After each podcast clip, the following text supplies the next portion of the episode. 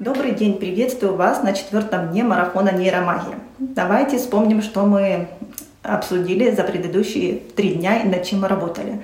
Мы с вами определили, что мозг – самый главный орган. Он управляет всеми процессами в нашем теле.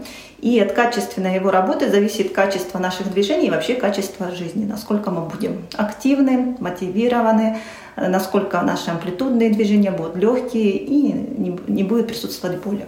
Мы определили, что основные источники э, входящих сигналов для нашего мозга – это зрение. Над ним мы вчера поработали и определили, не сколько важна зоркость, а сколько важно функциональное зрение. Это способность плавно следить за объектом, фокусироваться на нем и периферическое зрение.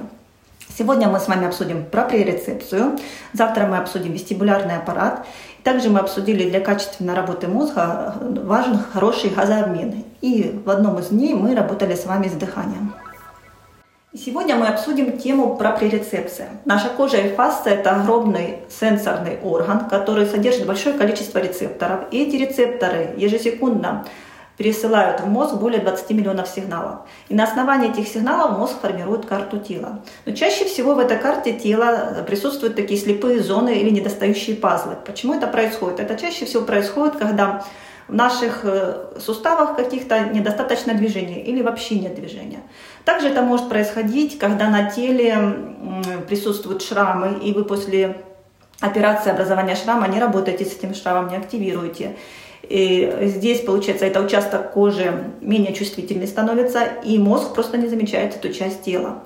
Если были ожоги, допустим, травмы, если татуировка или лазерная эпиляция, то есть в этих э, местах кожи она становится менее чувствительной и передает слабый сигнал в мозг. Когда у нас хорошая подвижность тела, мы ведем активный образ жизни, у нас э, передается хороший сигнал в мозг, и, соответственно, мозг э, хорошо управляет своим телом. Э, вы можете даже понаблюдать, если вы встречаете в жизни людей, которые не рассчитывают свои габариты, часто врезаются в кого-то, не вписываются в дверные проемы, там, задевают углы от стола. То есть это говорит о том, что у человека плохая чувствительность своего тела, и он не рассчитывает как-то свои габариты. Даже можете сделать такой эксперимент, посмотреть, насколько ваш мозг видит ваши части тела. Э, вы можете закрыть глаза и представить, как ваш мозг видит, допустим, вашу стопу. Закрываете глаза и пальчиками показываете размер вашей стопы. Открываете, и пусть ваш партнер замерит сантиметровой лентой какой этот размер и приложит к стопе. Так можете любую часть тела, ваше ухо, вашу бедренную кость, вашу ладошку, и посмотрите, соответствует ли это наш мозг видит наше тело немного по-другому. Э, нейрохирург Пенфилд провел более сотни операций на головной мозг и создал сенсорную и моторную карту нашего тела. Дело в том, что каждый участок нашего тела, каждый сантиметр имеет представительство в коре головных полушарий, именно в сенсорной и моторной части. И какие-то участки занимают там большую часть. По этой карте вы можете увидеть, большую часть занимают наши ладони, губы, глаза. И какие-то участки занимают меньшую часть. Вот, например, бедро занимает даже меньшую часть, чем наша ладонь.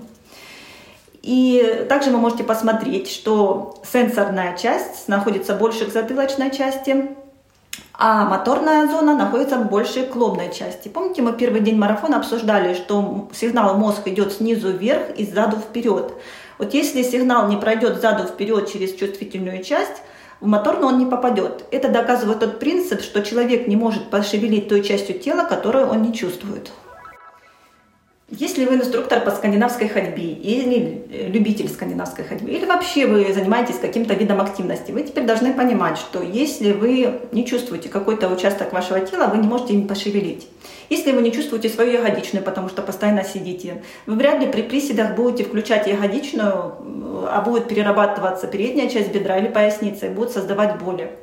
Если вы не чувствуете свою лопатку, у вас здесь нет подвижности, вы не можете ей пошевелить. И когда вы ходите скандинавской ходьбой и требуете от своих клиентов, чтобы он отводил руку назад, ну, наше движение в плече зависит не только от подвижности плечевого сустава, но и от плечи-лопаточного ритма.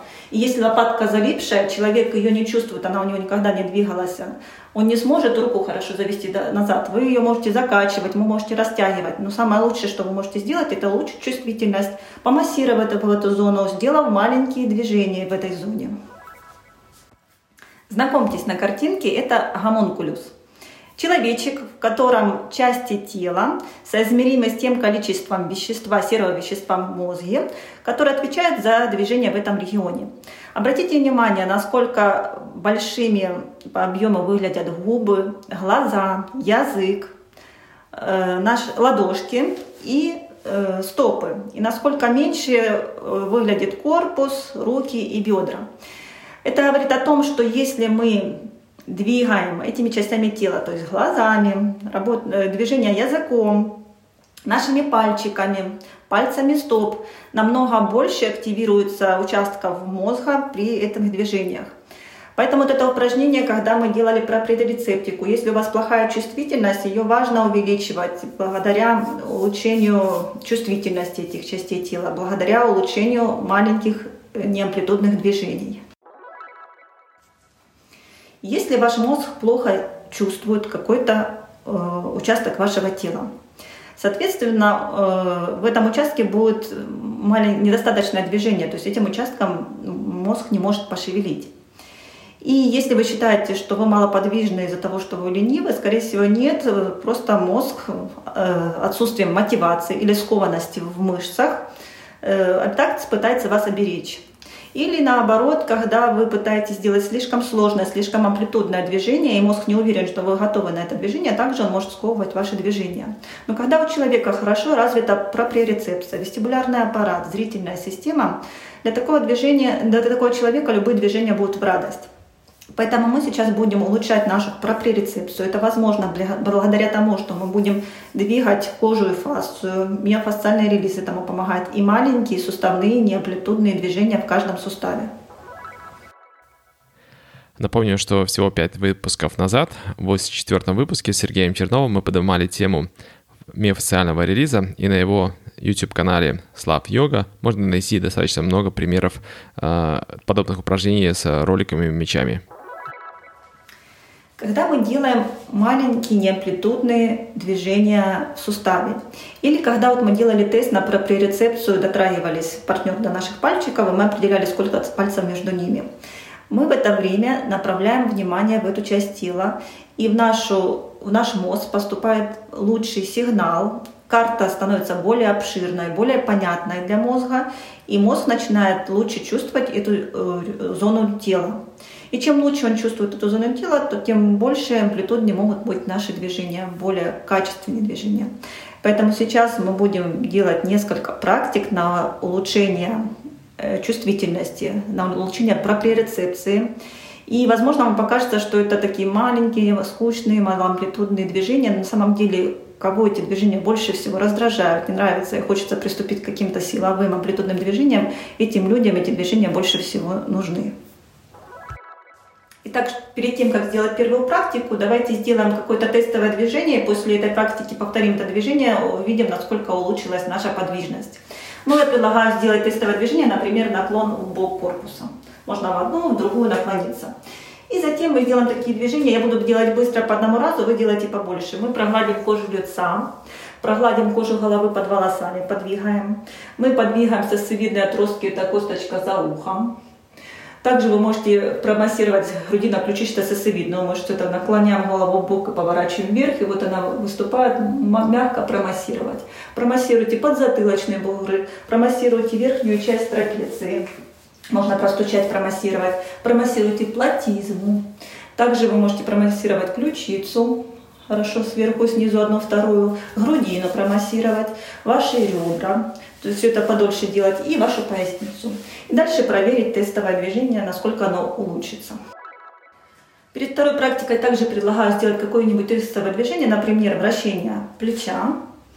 Дальше сделать практику. Сначала промассировать наши пальчики, то есть активировать так нервная система больше будет понимать, где находятся наши пальцы.